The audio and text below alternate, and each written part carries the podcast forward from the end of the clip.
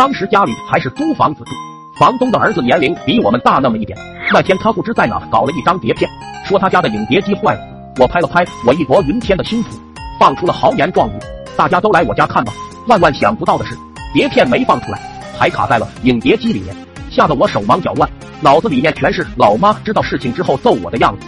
顿时灵光一现，我要是把影碟机拆开，把碟片拿出来，再装回去，不就阿弥陀佛，万事大吉了？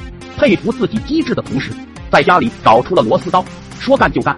几个小伙伴看着我拆影碟机那敬佩的眼神，直到现在都值得回味。拆的过程可谓是极为的顺利，但是无论我如何的装，不是多几个螺丝，就是多几块壳子，任凭我绞尽脑汁也百思不得其解。突然我就听到了上楼的脚步声，从这脚步的频率轻重来判断，是我妈无疑了。罪魁祸首的房东儿子一个箭步夺门而出，其他几个小伙伴已经来不及溜走了。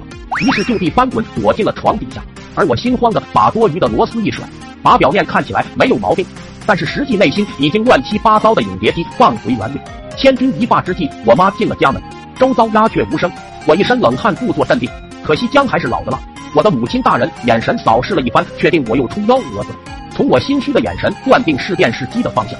当时天真的她可能只是以为我没写作业，偷偷看电视了。在我慢慢往房间外偷溜的同时。他走过去，打开了电视机，按下了影碟机的开关，瞬间一阵噼里啪啦，火花带闪电，在我妈的尖叫声中，影碟机炸了，弥漫着烧焦的臭气中，那是我长这么大第一次见到我妈能一步从房间跨出房门，在幼小的我眼里，非人可能也不过如此吧。当真是个武林高手。一切风平浪静后，暴怒的母老虎把我提溜到了散发臭气的影碟机面前，愤怒的寻找趁手的武器，以便跟我探讨人生。可惜被愤怒冲昏了头的他，想不到其他武器。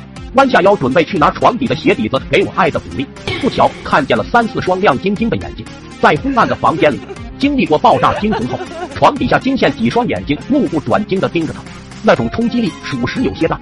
我的老母亲嗷的一嗓子后跌在了地上，在旁边因为即将挨揍站着哭泣的我，看到这个场面没忍住笑出了声。那一天挨的这顿打可以说是终生难忘，记忆犹新啊。